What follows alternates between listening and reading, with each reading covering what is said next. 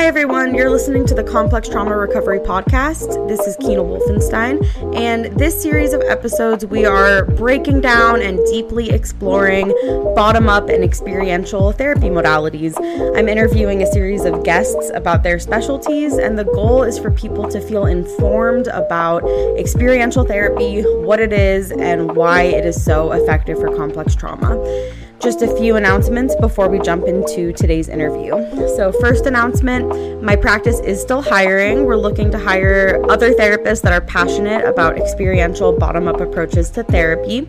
Um, if you're interested in applying, there's a link in my link tree to fill out a Google form, or you can also reach out to us at hello at strongrootpsychotherapy.com. Second announcement is that I do have a workshop coming up on May 7th. It's called Intro to Experiential Therapy, and this workshop was designed for therapists. So, if you're a therapist and you're wanting more kind of practical tools and guidance for how to work from an experiential framework with your clients, I hope that you will check it out. Um, and if you can't make it live, I'll also have a recording of it available afterwards. Um, and then I also have another workshop that I already did on March 6th called Healing Modalities for the Painfully Self Aware. That one was more so for the client side of things, so not designed for therapists, but designed to kind of break down bottom up healing and how it works. Uh, and I have a recording of that workshop available for anybody that's interested. The information for the workshops, the link for joining my mailing list, um, and the Strong Roots psychotherapy application are all in my link tree, which you can click below. All right, thank you guys. Enjoy the episode.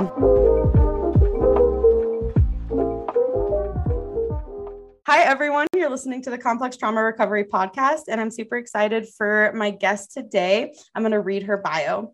Robin Wolvek is an associate marriage and family therapist based in Los Angeles, California. She completed a master's program at Pepperdine University and received clinical training in psychodynamic therapy. Robin specializes in complex trauma, depression and anxiety, and obsessive compulsive disorder.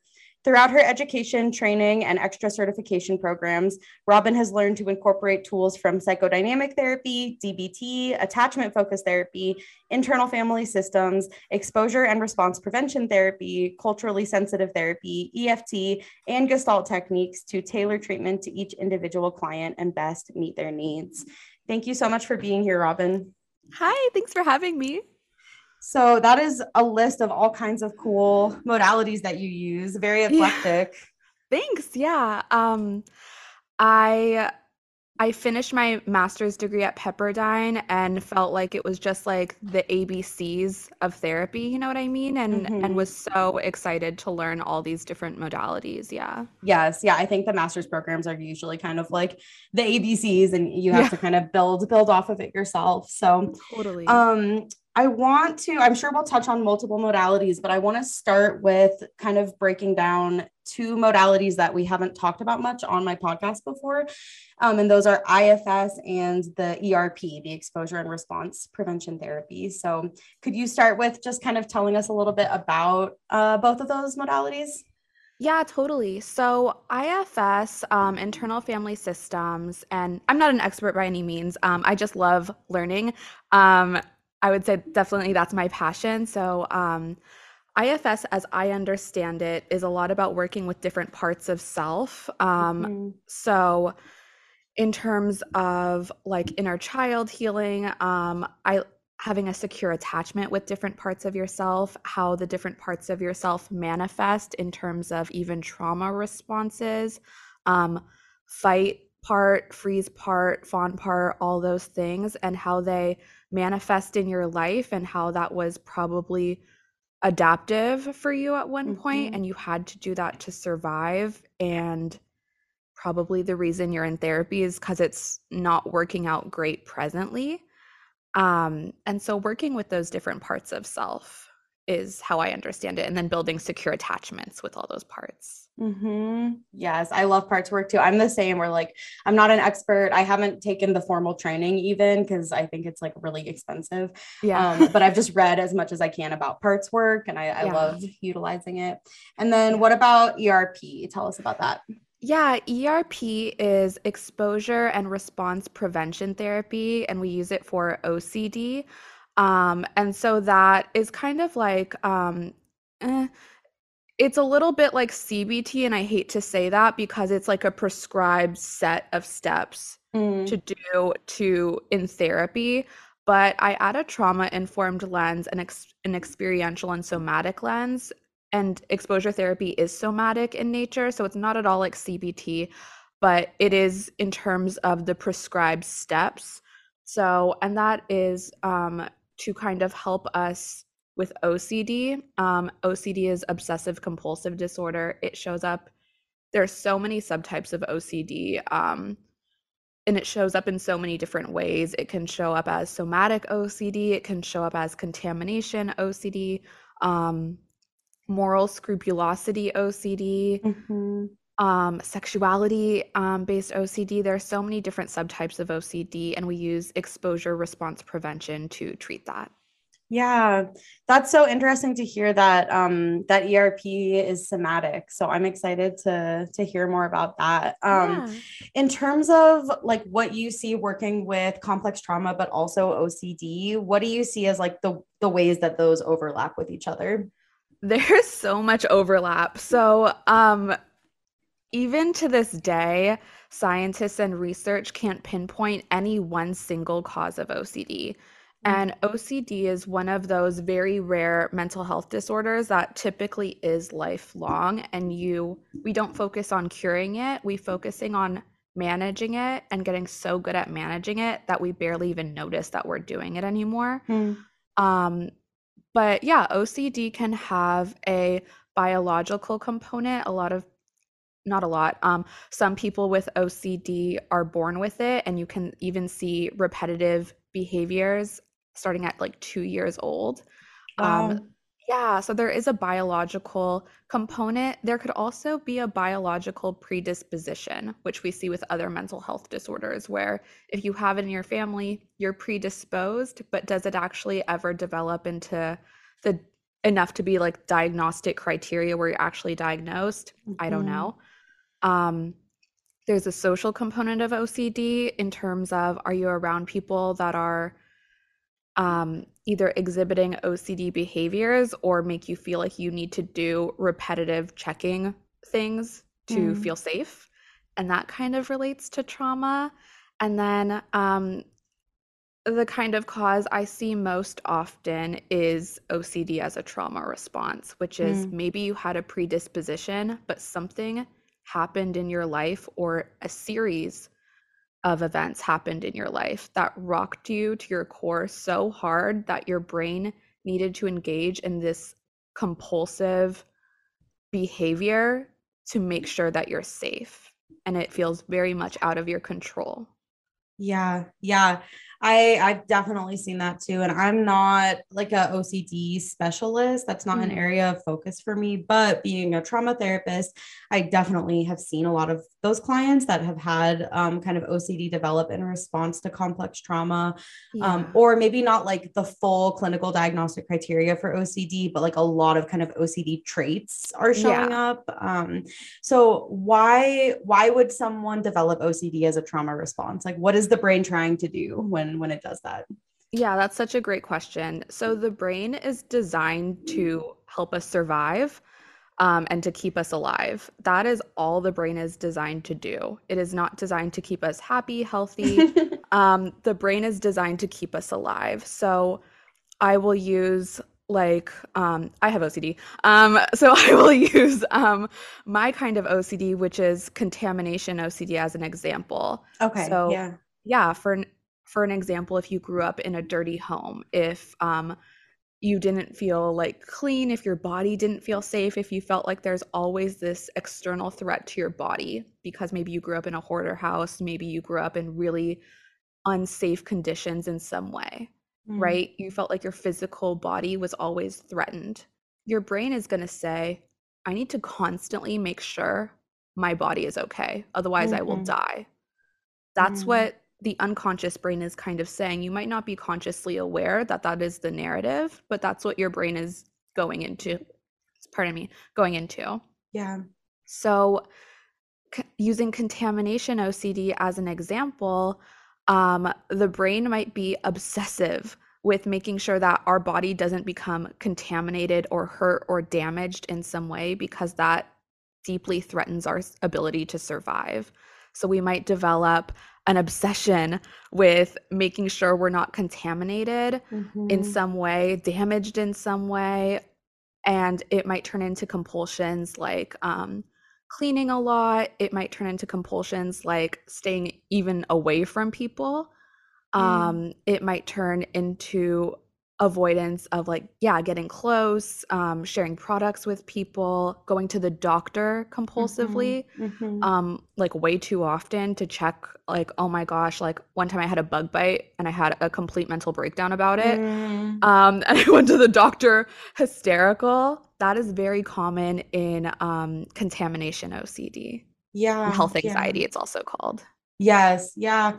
It seems like there's definitely a control element of it, yeah. right? Like it strikes me as, you know, when you've been through complex trauma, one of the biggest parts of that is just feeling very out of control of what's happening to you and kind of helpless and powerless. And then I feel like our brain wants to feel like we're in control of security and safety. And I mean, in some ways, I see that being similar to like eating disorders and, and some other conditions where it's like my brain is kind of going to cling on to something that I can manage that makes me feel, you know, like I'm in control.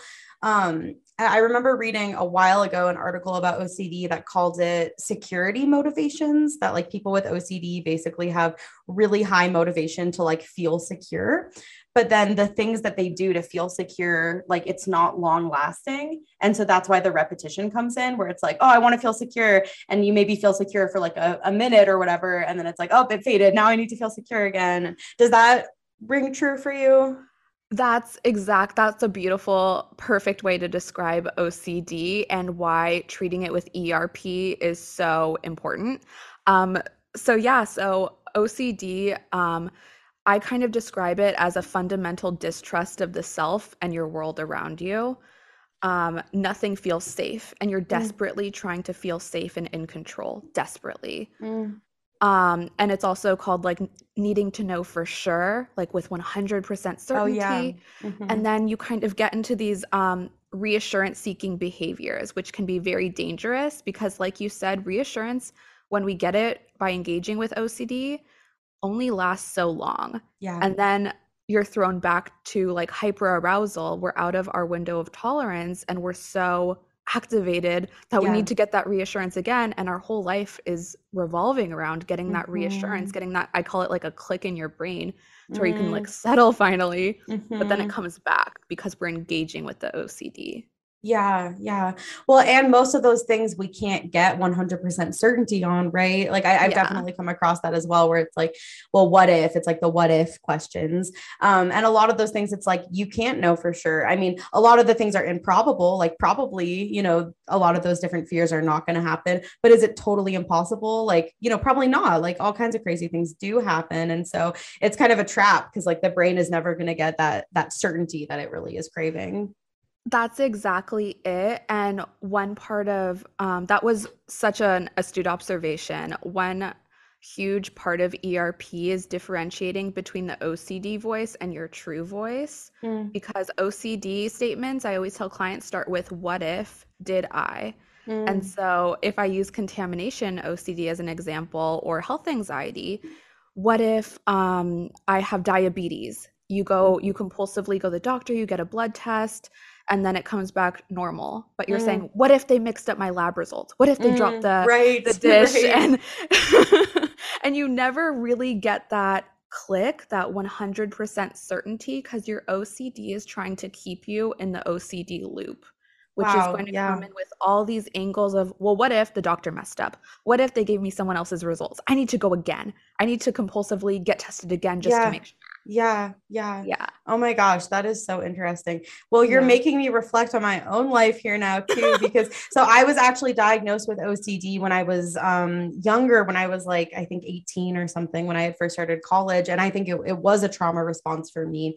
Um and I think that the trauma treatment that I've been through has really like reduced, you know, my experience of those symptoms so I don't think about it very much anymore, but I had the health stuff and for me I had these like intrusive fears about having cancer cancer or having like serious health problems. And there was one time that I went to Planned Parenthood, like convinced that I had breast cancer, and it was literally a pimple. It was literally a pimple yep. in my armpit.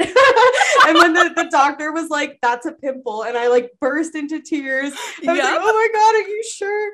And my ex girlfriend that I was with at the time, the doctor turned to her and was like, is she okay? and my ex girlfriend was like, I don't know, she's going through something. But like, yeah, it totally was that feeling where it, it was, it's the what if. Like, yeah. and I remember even knowing like, it's like kind of the rational part of my brain being like, okay, it's probably not breast cancer. It could definitely just be a pimple. But then it's like, but what if it's not? Like, what if it is cancer? That's your OCD voice and that's you in hyper arousal where your yeah. thinking brain is trying to come back online, but you're so in hyper arousal and in that OCD loop that you just cannot.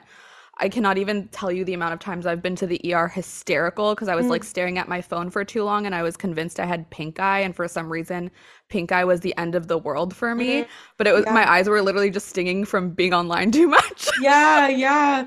It's so crazy. And then with the what ifs, I've also yeah. I've come across that with the moral OCD mm-hmm. with clients where it's the like, what if I'm, you know, a bad person? Yes. What if I'm, I mean, and people's brains tell me if this is right, but my understanding is that the OCD fears will basically be whatever like opposes your values the most and whatever you would find like the most reprehensible. And yes. so these people that are like, they really care about like anti racism will be like, what if I'm racist? Or these people that really care about, you know, consent and, um, and like sexual health will be like, what if I am a sexual predator? Or, you know, it'll be kind of like the worst yes. thing I can think of is like what your brain is producing.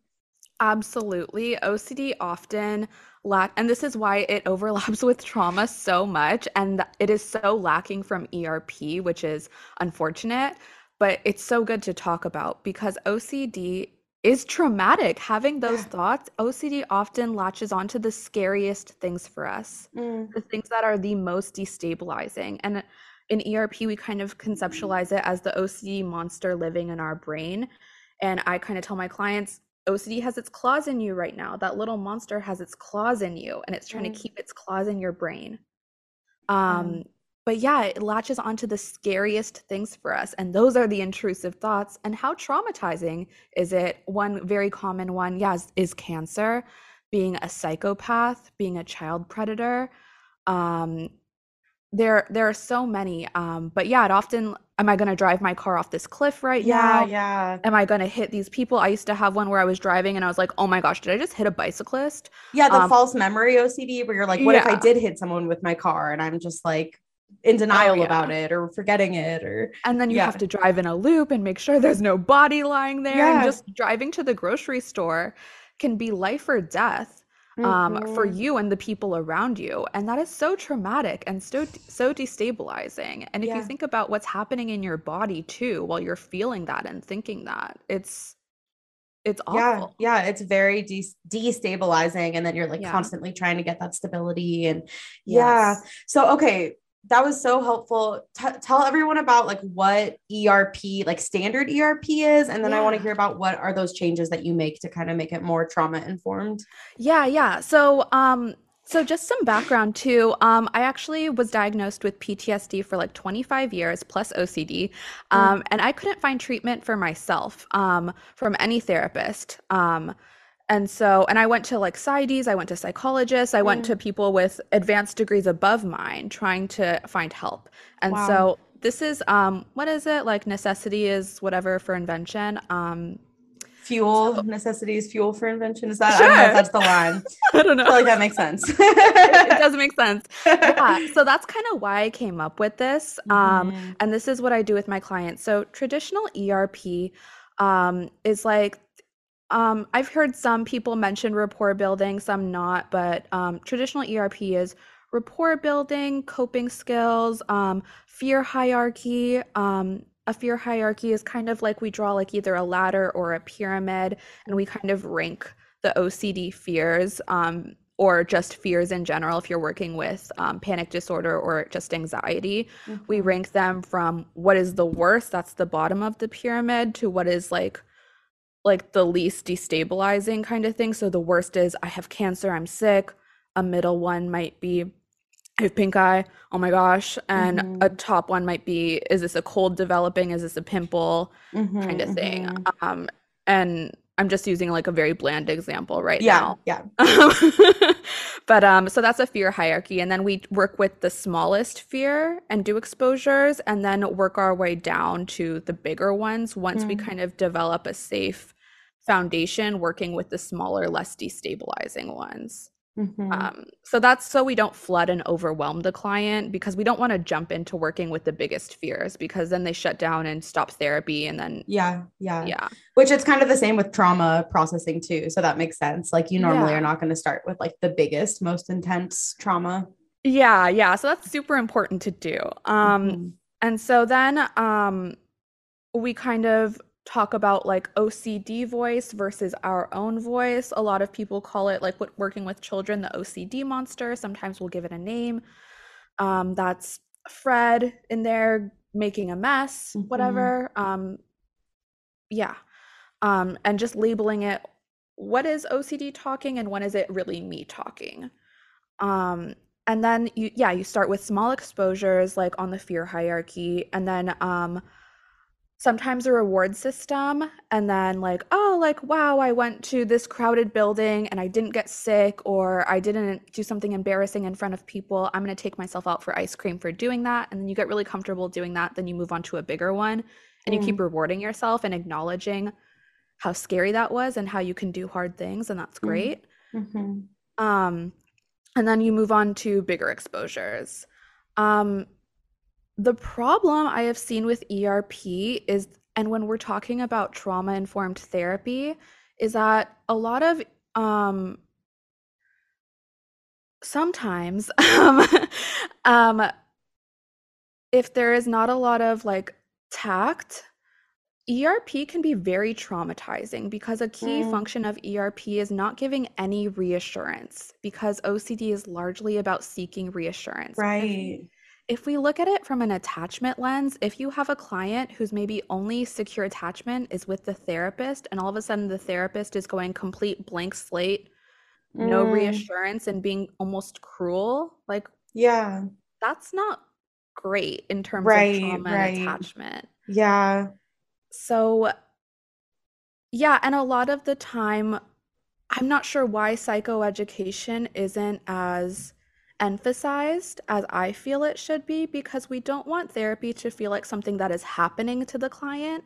Mhm. Because if we think about trauma, a lot of the a lot of the trauma is things that have happened too. Right. Not feeling empowered, not feeling like you have agency. Right. Yeah. And yeah, that helpless feeling, that feeling out of control. So we really want to do therapy with the client alongside and tell them what we're doing along the way. So they are very much in control. They can stop at any time. They can say, This is too much for today. I actually want to shift to this subject if they're Mm. feeling not in the right space. We Mhm. never want therapy to be something that we're doing to the client. Yeah. So that's kind of one piece about how I like add a trauma lens and focus kind of thing is that I do a ton of psychoeducation and I always do psychoeducation and add consent before I do any kind of even just drawing out the fear hierarchy with a client. Um, and yeah, obviously rapport building first and foremost Mhm. is super important because I mean, if a client already feels uncomfortable and unsafe, they're not going to open up and they're not going to go there. And Yeah. And ERP is so scary to do with OCD Yeah. that it can be very re-traumatizing and people drop out very easily. No, that makes sense for sure. Um, so having like the the safety and the rapport between the client and the therapist, having the client be more informed on kind of the process so they feel like they're uh, participating in it and not just like receiving it. And then how does the reassurance seeking, oh, that's my cat meowing. I don't know if you can hear that. Hi. Um, how does the reassurance seeking look? So if you don't, you don't want to feed into the OCD by like getting into that loop, but you also don't want to be like cold and and you know detached. So what's that balance look like for you? Yeah, so traditional ERP, how I've experienced it, and maybe there are some ERP therapists that are just really amazing and this doesn't apply, but yeah, when I was trying to get help, this is kind of what I experienced is um going to my therapist in near hysterics, like begging for help. Like, do you think I'm going to die from this scenario? Mm. Like, what if this person I love so much is hurt and I can't help them? I'm so terrified that they're hurt, they're in a car accident. What if I can't find them? What if I don't get to them in time? And the therapist completely shut down, like completely like blank face. I don't know. Mm. And that's that's their form of not giving reassurance, but I was absolutely hysterical. Oh my gosh, yeah, that sounds terrible. and so, kind of how really good ERP therapists do it, and adding that trauma informed lens is psychoeducation. Like, look, this sounds like you're really activated right now, and these things are so scary. They absolutely mm-hmm. are. Part of what your OCD is doing right now is desperately looking for reassurance. That reassurance is going to be okay for the next five minutes, maybe, until you get Mm. reactivated. So, what we're going to do is we're going to practice not getting that reassurance, self reassurance, and then Mhm. not engaging with the OCD. So, let's practice that right now. And that's Mhm. kind of what I would do or what I do. Yeah. It's just being more responsive and warm and like being in it with them and like let's Yeah. practice getting through this instead of being like you're you're in it on your own, you know, good luck over there. Exactly, Yeah. exactly. Because again, the OCD themes are typically what is the most scary for a person in the Mhm. world. Yeah. No, that makes sense. And then it just sounds like being more empathetic too. Like you can give that empathy of like, yeah, that sounds really scary to feel that way, you know, without Yeah. being like, no, no, that's not true and giving the reassurance, but you can still be like attuned and responsive and empathetic.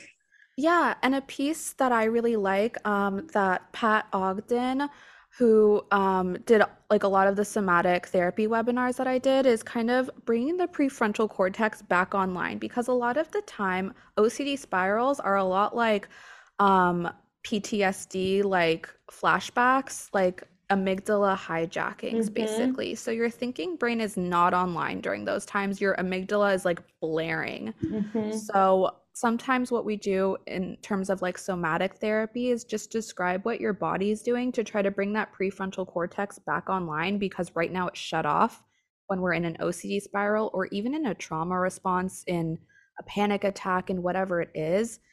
Are you really sweaty right now? Like, are you feeling tightness in your chest or your throat? Mm. um, describe to me what's happening in your body. And that allows the prefrontal cortex to come back online, and it's easier to get out of that amygdala hijacking situation that we're in. Yeah, yeah. So that's what it looks like to bring the somatic piece in is to just kind of bring the client's awareness to what's happening somatically when they're in an activated state. Yeah, yeah. And then um, even with trauma, um, Pat Ogden talks about like completing the movement a lot, which I really like. So sometimes like um like I'm like, do you need to punch a pillow right now? Let's do it together. Do you Mhm. need to like like what it in terms of like trauma or like whatever it is, sometimes even OCD, it can be like, what movement does your body want to do right now that you're restricting? Do you want to push that person away? Do you want to bring that person to you? Do you want to shake it off? Do you want to get up and get out? Let's do that in therapy right now. Get up and get out. Mhm. I'll walk with you. Hmm Yes, I love the completing the movement as well because with the somatic experiencing techniques, like we typically will feel that survival energy and then kind of bottle it up or try to suppress it. And so facilitating that energy to actually be like released and, and discharged can be really, really helpful. So Yeah. I love that. What else are there? Are there any other changes in kind of like a more trauma informed approach to treating OCD? Yeah, totally. Um, I ERP does this, and I just kind of expand on it with um, trauma coping skills. And ERP already does this. ERP is great, um, but I I do add more skills from like trauma therapy and stuff, which is before we even get into the fear hierarchy, before we get into the exposures, and then not seeking reassurance, we need to make sure the client has skills to deal with extremely emotional situations. Mm. Um, so sometimes that can look like just even identifying what emotions and feelings and thoughts are, because sometimes in in terms of like dissociation is very common with OCD and trauma. Sometimes we're so dissociated from ourselves that we don't even recognize what emotions we're having. Um, so sometimes just recognizing and being able to label emotions. Am I scared right now? Um, what am I feeling? What am I thinking? That's a good skill to have. Um, Mhm. Um, resourcing who's a safe person for you? Are you safe for yourself? Um, I really like inner child. I really like Yeah. um, parts work even for this. And I really like using the therapeutic relationship in terms of attachment because sometimes that's the only secure attachment people have. hmm Um, and then I like visualization. Um, I really like this tool. I forget what it's called, but like um we practice it before we get into like exploring a trauma. And it's like, okay, I want you to close your eyes and I want you to imagine all these bad thoughts funneling out of your head and pick a container they go into. Containment. Yeah. Yeah. I love that resource. Yep. And so we practice Mhm. doing that before we even get into like the scary thoughts so that it's kind of second nature. So when we do get into the scary thoughts, we can do this mindfulness exercise afterwards. And it's Mhm. Very easy to recall. And they're like, okay, I'm putting these thoughts into my mason jar and I'm throwing it off the the ship into the ocean. Yeah. And it's already comfortable for them to do. Yeah. Um, and I like some DBT skills, just like s- taking a cold shower, go for a sprint. Um, yeah, whatever it is. yeah. Yeah. Just all that resourcing is so important Yeah. important. Yeah. Do you ever use IFS with OCD? Like how how do those two click? I think there's so much overlap, yeah, with IFS and um, treating OCD because OCD is so scary. And sometimes, even like for OCD, I'll use contamination again just because I have it and it's easy to recall. Mhm. Um, yeah, there's, we can separate like the OCD into a part and we can talk to that part. Mhm. There's a part of you that really is scared that your body is going to be physically hurt or damaged in some way. Yeah. What does that part look like? Where does it come from? Yeah. When was the first time you felt that? Yes. Yep. Yeah, I'm um I'm super relating to this. So I I did as I mentioned my own trauma therapy and I did a lot of therapy on health anxiety because health anxiety has been something that has always been really challenging for me. And the interesting thing that I kind of discovered is that the root of it is not it's not like a really direct obvious link. So it's not like um like the example you gave of kind of growing up in a dirty house and then having contamination fears that feels like a really direct link, right? Where it's like, oh, yeah, that makes Mhm. sense. When I started digging through my own health anxiety, it actually came from something that had like nothing to do with health or with my body, but my brain had just kind of like interpreted things in that way. And so, without getting into like too much detail about my own trauma history, yeah. you know, I basically had these experiences of a lot of loss, like loss of control and loss of safety growing up um Mhm. and it was really intense and really overwhelming for me and then that kind of all got attached to this fear of like losing my health or like losing my physical safety um Mhm. and so it just manifests in that way of me constantly being like oh my god do i have cancer oh my god what if i have a heart attack like all these different intrusive health fears but then when i was processing it in my own therapy it was like oh this actually ties back to me just feeling like overwhelmed and like out of control and like i lost all my security at a certain point in my younger life and and the health is almost like this easy thing for my brain to cling on to to like project Yes. all of that right Yes. And that's there's so much overlap with OCD and disorders surrounding the body as well because it's a concrete thing for your brain to latch onto. yeah like um like body focused repetitive behaviors perhaps Yes, there's um, a lot of comor- comorbidity with addiction, eating disorders, Mhm. um, things like that, because we take something so abstract and scary and destabilizing that we can't, it's not concrete. Like, yeah it's not making a ton of sense. And so we put all that energy into something more concrete. I can focus on my body. I can focus on if it's okay or not. I can focus Right. on these external, very concrete things. Mhm. And the compulsions are often like, I can pick something really concrete to help me feel secure because really this lack of safety that I feel is like so overwhelming and not Exactly. concrete. And, you know, the story that I told about the pimple in my armpit that I was convinced was breast cancer. So this was like you know, over a decade ago for me. But at that time, I also had a lot of issues with food. And I used food as a way to like make myself feel better about those fears. So when I was waiting for my doctor's appointment and waiting to have them look at this thing in my armpit, I had basically like, I think you would call it magical thinking of like, okay, if I only eat these kinds of food until my doctor's appointment, it's not going to be breast cancer. but if I eat these other kinds of food, it is going to be cancer. And obviously in my oh, rational OCD. brain, yeah. I was like, that literally makes no sense. Like that makes no, absolutely no sense. But like my brain was so desperate for something to feel yeah. like I had some control because I felt so scared. And I think that's that fear is like what needs to be really attuned to and and healed. Yes, you're that was such a great example in so many different ways. One because it it wasn't like a conc like it wasn't a logical connection between your right. OCD and the trauma that caused it, which is very common when we get clients for OCD. I didn't have trauma. I don't know where this is coming from. This is coming from nowhere. I'm defective. There's something wrong with me. Mm-hmm. When we start exploring, we're like, oh, well, this is the connection. And it yeah. actually makes so much sense. And there's nothing wrong with you. Yeah. Um, and that is so common. But a lot of people feel so much shame and stigma that something is so wrong with them and that it's coming out of nowhere. Um, so I really appreciate that example. And the food thing is totally OCD, by the way. Yeah, yeah, yeah.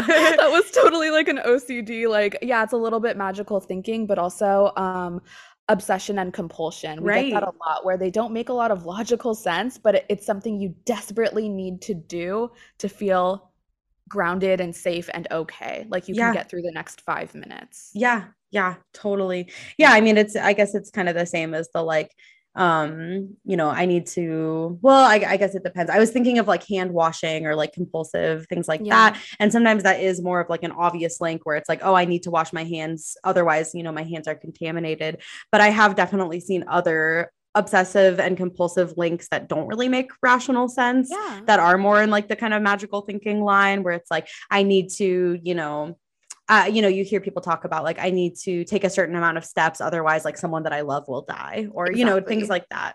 Exactly. If I don't wear all my rings and my watch and my lucky purse, then my dad will die. Mm-hmm. Or if I don't flip this light switch on seven times, something bad will happen to my family member. Yeah. They'll get sick and it'll be my fault. And yeah. imagine thinking that. Imagine thinking that if you mess up some way, someone you love will die or get horribly sick. Yeah, yeah, so scary. And so I guess scary. through the IFS lens, you know, I can see the parts in in this dynamic because to me that fear, like that intense fear of loss, of death, of pain, of whatever, that is like the more vulnerable part that's holding the trauma, right? Like that's often, you know, we could call it like the inner child or like the younger more more hurt and scared parts and then i yeah. see like the compulsions um, or kind of the like ocd behaviors as being like those doer manager parts right where it's it's like yes. it's serving a protective function it's like i'm going to do all of this and control all of this and like manage you know really like obsessively manage all these different risks um, to try to comfort this like scared injured younger part of myself that's such a perfect connection. And I think you're absolutely right. Um, and the brain gets stuck in this trauma response, which manifests as OCD, which is I'm threatened. I'm threatened. I need to be constantly thinking about this because I'm threatened or the people around me are threatened in some really fundamental way. And right. so, of course, your brain obsesses over it. And then, of course, you engage in compulsions trying to keep yourself safe. Yeah. Yeah. yeah. Oh, makes so much sense. Yeah. Thank you. Yeah. And then, um, with kind of the the OCD and and trauma process well actually let me back up so i've been asking all of my guests what is experiential therapy and yeah. why is experiential therapy important for working yeah. with trauma so um yeah let me hear your your take on that yeah that's a really big question it's kind of an question. open open-ended question yeah yeah so um what i hear a lot is people not wanting to go to therapy um, or quitting therapy because they get stuck in the cognition. So the um, like top down kind of approaches, yes. like the CBT. I know my trauma, I can describe my trauma, like whatever, like I'm not being healed. Like this isn't mm-hmm. doing anything. Mm-hmm. Um, and yeah, Um, and so experiential therapy is not describing what's happening, it's being in the emotion, being in your body, being very present, and not kind of this bird's eye view, top down approach that'll that we've been taught. Mm. Um, so bottom up is let's go back into your body. Let's connect with these parts. Mm. What's going on for you? And we don't necessarily need to know the details, but something or some things over a long period of time really fundamentally changed your connection with your body and the world around you, your connection with yourself and different parts of yourself. Um, and so it's more experiential, it's more being in the moment. Um, I use a lot of mindfulness, visualization, and parts work for this. But yeah, we're not getting stuck in this pointless changing the cognition because Yeah. then, I mean, what? It's just kind of a bird's eye view over your life instead of being Mhm. in your life. Yes, yeah, totally. And I think of the cognitions as being like like you know the the graphic of like the iceberg and you can see the tip of the iceberg peeking out from the water and then there's like the bulk of the iceberg is underneath the water what you can't see. I feel like the cognitions are like the very tip of the iceberg, you know, and there's like so much more underneath the surface. Totally, totally. And there's nothing wrong with um bottom top down approaches. Mhm. I feel like that's again like just like our master's degree, that was like the ABCs that we need to know, Yeah. right? Um it it is fundamental. It has a place, but it is not supposed to be ev- like even the the middle or end of therapies type stuff. That's like first second week in therapy type stuff. Yeah. Yeah, a hundred percent. Yeah. Thank you so much. This is this is really helpful. So you listed these other modalities as well. Um, I think it was like attachment focus, gestalt, like different. So what does it look like for you kind of blending these different modalities together? Like, do you use all of these things with every client, or does it just kind of depend on each client's needs? Yeah, yeah, it depends on each individual client and what they need at the time. Um, and so so yeah, so my critique on other kind of therapies, and I don't want what I say to be construed as negative for most of what I say. Just um what I found works and what doesn't is that sometimes there's like a prescribed list of steps you go through, but Mhm. sometimes the client is coming in with something completely unrelated. And how invalidating it would it be to be like just go through the steps of this process? Mhm, Um, mhm. so yeah, so I kind of tailor treatment to what the client needs, who they are, what the symptoms are, what their history is, um, how they're experiencing that history in the moment, and also like what's going on in their life currently. So I blend all these modalities day to day. Mhm. Um, so I really like Gestalt for like empty chair or like um, visualization type of stuff. Um, and so Mhm. I do that a lot where I like I do therapy on my couch, so I hold up a pillow, and instead of describing the event, talk to this person right now, and I'll hold up a Yep. pillow, or I move over and I'm like, this person is sitting right here. Talk to them right now in Yeah. the moment. Yeah. Um, so I love Gestalt for that, and yeah, I blend. Um, I love DBT coping um skills. Mhm. Um, and I don't necessarily do the entire step by step whatever, but I just take parts of all these different modalities and blend it to what the client is presenting. And sometimes they'll come in for one thing and then a life shift happens, and we're not going to stay on like the treatment plan for that one thing over here. We're going to adjust for, oh, what just happened to you? Let's look at that. Let's get you just to survive right now. Yeah. Yeah. Yeah. I love the technique of um, having clients talk directly to someone instead of about them. Like when I think of just those little shifts that can create an experience in session. So it is like talking from and not about, like being within the experience. Yeah. If someone is expressing like strong feelings that they feel towards, it could be a parent, like a primary attachment figure, it could be a partner, it could be a friend, it could be anyone that's kind of triggering different material and just asking the client like yeah can you actually say what you just said to me but like directly to that person? And sometimes it can actually be really intense. Like when when a client tries to do it it's like oh my god that brings up so much more emotion than just talking about it from a distance.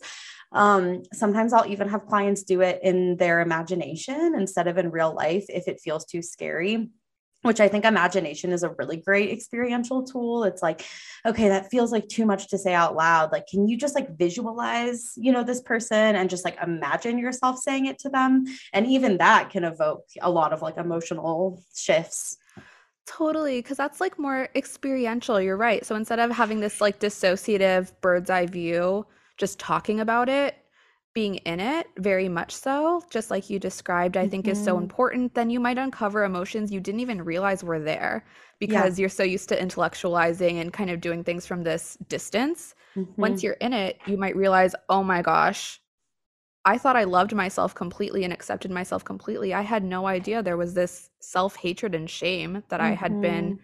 cut off from for so long mm-hmm. but i noticed when i was actually trying to talk to this person which is just like the empty chair, or the pillow, right. or whatever. Right. Yeah.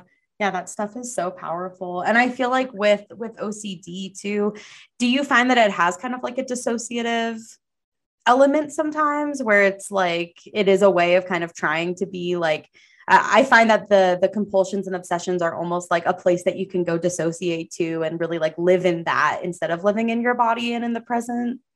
I yes, totally. OCD kind of hijacks the brain to think about one or a couple themes. A lot of people with OCD have a couple themes mm-hmm. or subtypes. Um, but yeah, sometimes it's a really um, convenient way for the brain to redirect the trauma to something yeah. more again concrete and something more manageable than yeah. this abstract, really scary, destabilizing thing like loss of attachment or mm-hmm. whatever it is. Yeah, yeah. I feel like the takeaway from this is like the takeaway from pretty much every other interview I've done, which is that our brains are just so amazing. you know, yeah. like our brains are so cool, so adaptive. And even these symptoms that are like so uncomfortable to live with, when we really understand the neurobiology of what is happening in the brain and, and why it develops the way that it does, that that it has, it's like, oh my gosh, like our brains are so amazing at, like you said, protecting us and taking these like really complex traumas and trying to make them manageable. I completely agree. And I feel like a lot of people get stuck like, okay, like I know I'm having trauma responses. Where do I go from there? And just like you said, our brains are really amazing. Let's maybe try to have some compassion for all these things we tr- we did to try to survive. And so, yeah. bringing it back to IFS, secure attachment between all the parts of self. Mm-hmm. Because sometimes we hate these parts. I hate my anxiety. I hate my depression. I hate that this part comes out and it's fawn or whatever it is, you know, where I'm shameful and, you know, I'm not standing up for myself. I hate that. And mm-hmm. so sometimes I'll have people talk to that part like, look, this helped you survive in some way. This is your brain desperately trying to cling on and get through this let's let's talk to that part. What's coming up for you? And sometimes even self-hatred will come up. Ugh. Like yeah, what does that part yeah. look like? Oh it's me as a child. I hate them.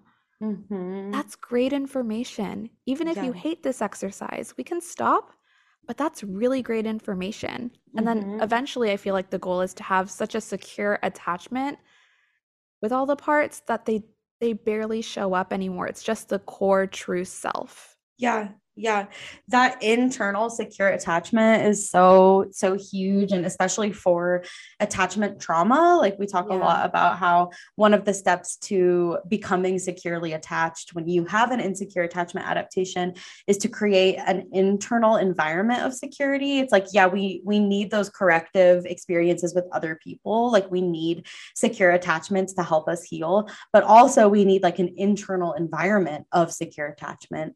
And that's how you you build it, right, is to have these different parts of you actually like attune to each other and hold compassion for each other and care for each other. Um, and creating this kind of like internal integration and uh, and then what i find from that working with clients is that eventually they're able to build up that kind of like inner adult like that like healthy stable inner adult yeah. that can tend to and nurture like the younger parts of us Exactly. Yeah, that's IFS and also Gestalt talks about like wise mind or healthy adult mm. when we do mm. like inner child stuff because a mm. lot of the time we're like, "Oh, I love myself. Everything's fine. I don't know why I'm having these problems." And when we do inner child stuff, we find parts of ourselves that maybe we rejected and maybe we exiled because they were you know, treated unkindly. You were bullied in school for having this interest. So I exiled that part of myself and mm-hmm. I go on through life, you know, pretending it doesn't exist. And sometimes mm-hmm. that part comes out and it's very destabilizing. And and when we talk to them, we can meet them with some compassion as a healthy adult or using wise mind or whatever you want to call it. And yeah, develop that secure attachment like I'm so sorry like I exiled you. I'm so sorry I felt so much shame about you this is actually a mm-hmm. really cool interest.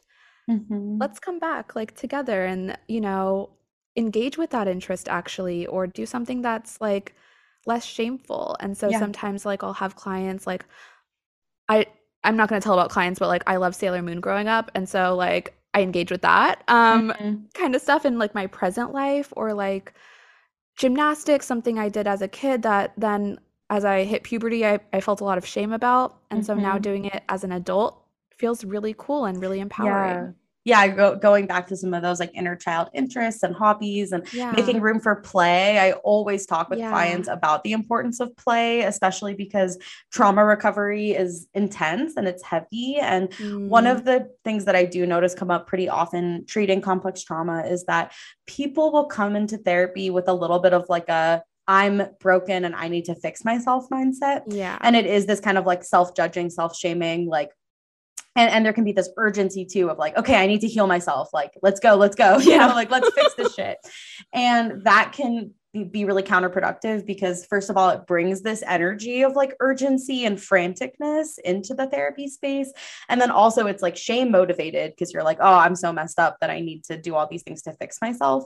And so, slowing down and making sure like okay we're going to go process this trauma. But when you're out of therapy sessions if you spend all your time like reading about trauma and doing your therapy exercises. And like you are going to be so overwhelmed. You're going to shut down. You're going to feel terrible. Like we need time to play and rest. And i emphasize that so much. I'm like go like watch funny movies do an art project get lots of sleep be silly with your friends go play with your dog like whatever you need to be in that in that playful energy I completely agree with everything you said, and that's so important. Um, because when there's this urgency and this obsession with fixing ourselves, we're really focusing on exiling the parts we're ashamed of. yeah And that's what we're desperately trying to do, which is more splitting of the internal self and Yeah. more dissociation of the internal self or the parts of self. And that's what the, that's the opposite of what we really want to do.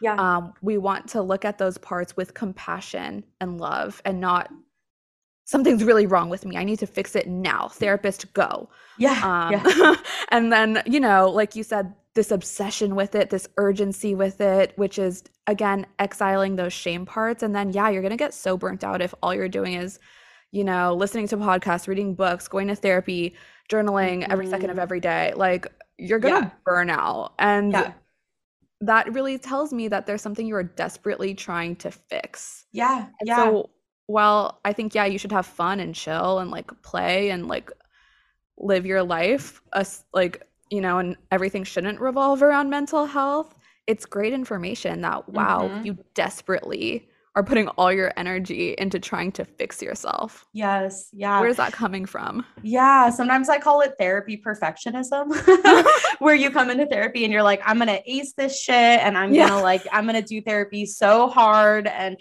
basically, I'm gonna like power through. I'm gonna like bulldoze through, you know, therapy, and you know, I'm trying to be totally healthy within three months. So like, go, go, go, no time to waste. And Yeah. um, when I see clients in that state, yeah, definitely like super empathize with where that energy is coming from and then really work together on like slowing it down and and kind of I tell people like I know it's annoying and clients don't want to hear it, but slower is faster with trauma therapy. Like taking it Mhm. slow is is how you get there. Um, and then working on that shame, you know. And I I, I always tell people that um, I cannot join a client in like shaming these parts of themselves. Like I don't want to like reinforce that shame by being like, yeah, let's fix this part of you. This is really, you know, let's let's get rid of that. So instead sometimes we spend months in the beginning of therapy just really building compassion for different parts. Um, and then once you really have the compassion and the empathy for these different parts and these different adaptations, then from a place of love and self-love you can see like okay what can we shift? What can we update? Like you know which of these parts maybe is not oriented to the present moment and doesn't know that like you're an adult and that you have these different resources now. Um, but yeah i feel like that is so important is to make sure that the foundation of treatment is from compassion and not self-shaming. Yeah you said like 20 really important points in there. And one that I'm picking out right now is attuning to the emotion, not necessarily the content. Mm-hmm. So the client can bring in all this content and and us attuning to the emotion and building that secure attachment and the keyword attunement um, is really seeing where they are somatically emotionally regardless of all the stuff they're doing is wow you seem really scared wow this mm-hmm. seems really urgent for you i hear that mm-hmm. and i see you and I think that's super important if we're talking about like attachment therapy and just the relationship between client and therapist. Yes. Yeah.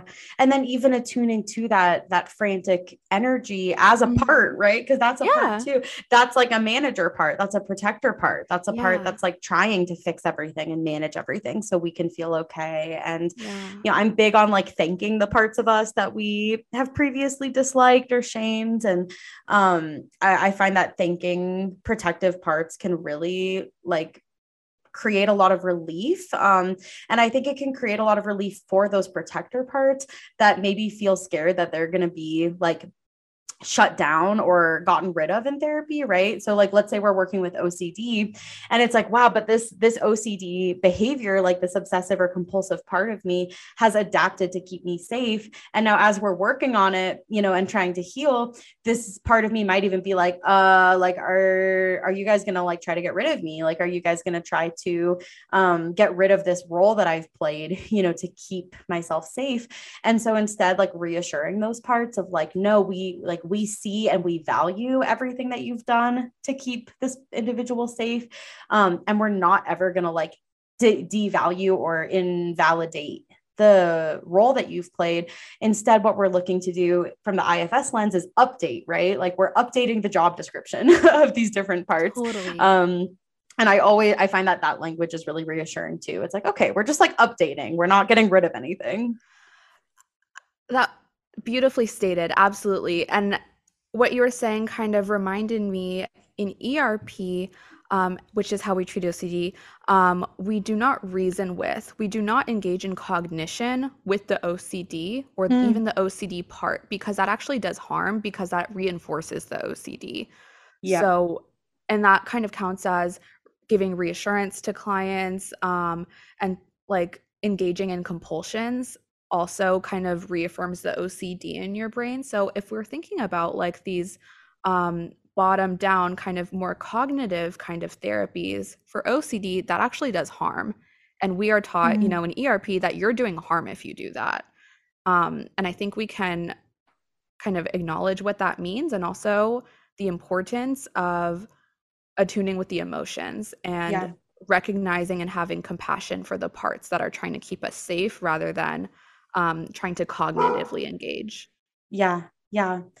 I love that. Um, well, I'm just gonna ask a more broad question here as we we kind of are coming towards the end of our time. Um, out of everything that you kind of focus on in your work, what what do you just love about it? Like, what are you? What's just something you're passionate about, or just something you love about this work that you want to share?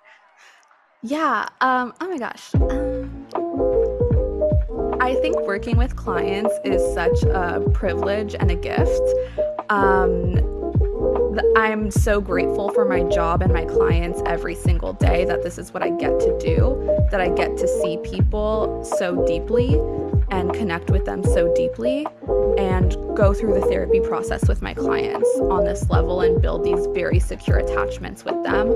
Um, it is like the highlight of my life, like in a lot of ways, because it is just so meaningful. And I appreciate my clients showing up and working so hard and being who they are truly. Um, and I really appreciate that. And um, on a personal side, I really love learning, um, and that's probably it's it's just great. It's so fulfilling, and um, learning about this kind of stuff and doing this work. But yeah, I. Yeah. I love connecting with my clients. I have such a secure attachment with all my clients. We're we always joke like we're for lifers. Even if you end therapy, like like you are in my heart forever. Yeah. yeah. Yeah. Oh, that's so. I I completely agree. It really is like such an amazing job to get to have um, to build that trust with clients where they feel safe to go to such vulnerable places and do such like powerful work and definitely the learning as well. This is a field where you never run out of things to learn. So yeah. it's a life lifetime of learning. Yeah. And Robin, are you accepting clients? I know people hearing these episodes are going to want to know if, if they can work with you. Um, I'm actually studying for the licensing exam right now. So, um, and I'm full. Um, yeah. Um, but I do, I am starting a wait list right now for once the exam stuff is over and I can take on some new clients. I do have a wait list. But yeah. Okay. Awesome. And then um, I will include any links that you sent me, like to your website or Thanks. anything else in the podcast description. So if anyone wants to touch base, they can. Thank, Thank you. you. so much for coming on today. I really, I learned a lot. I really enjoyed it. I, I know other people will too. Yeah. Thanks so much for having me.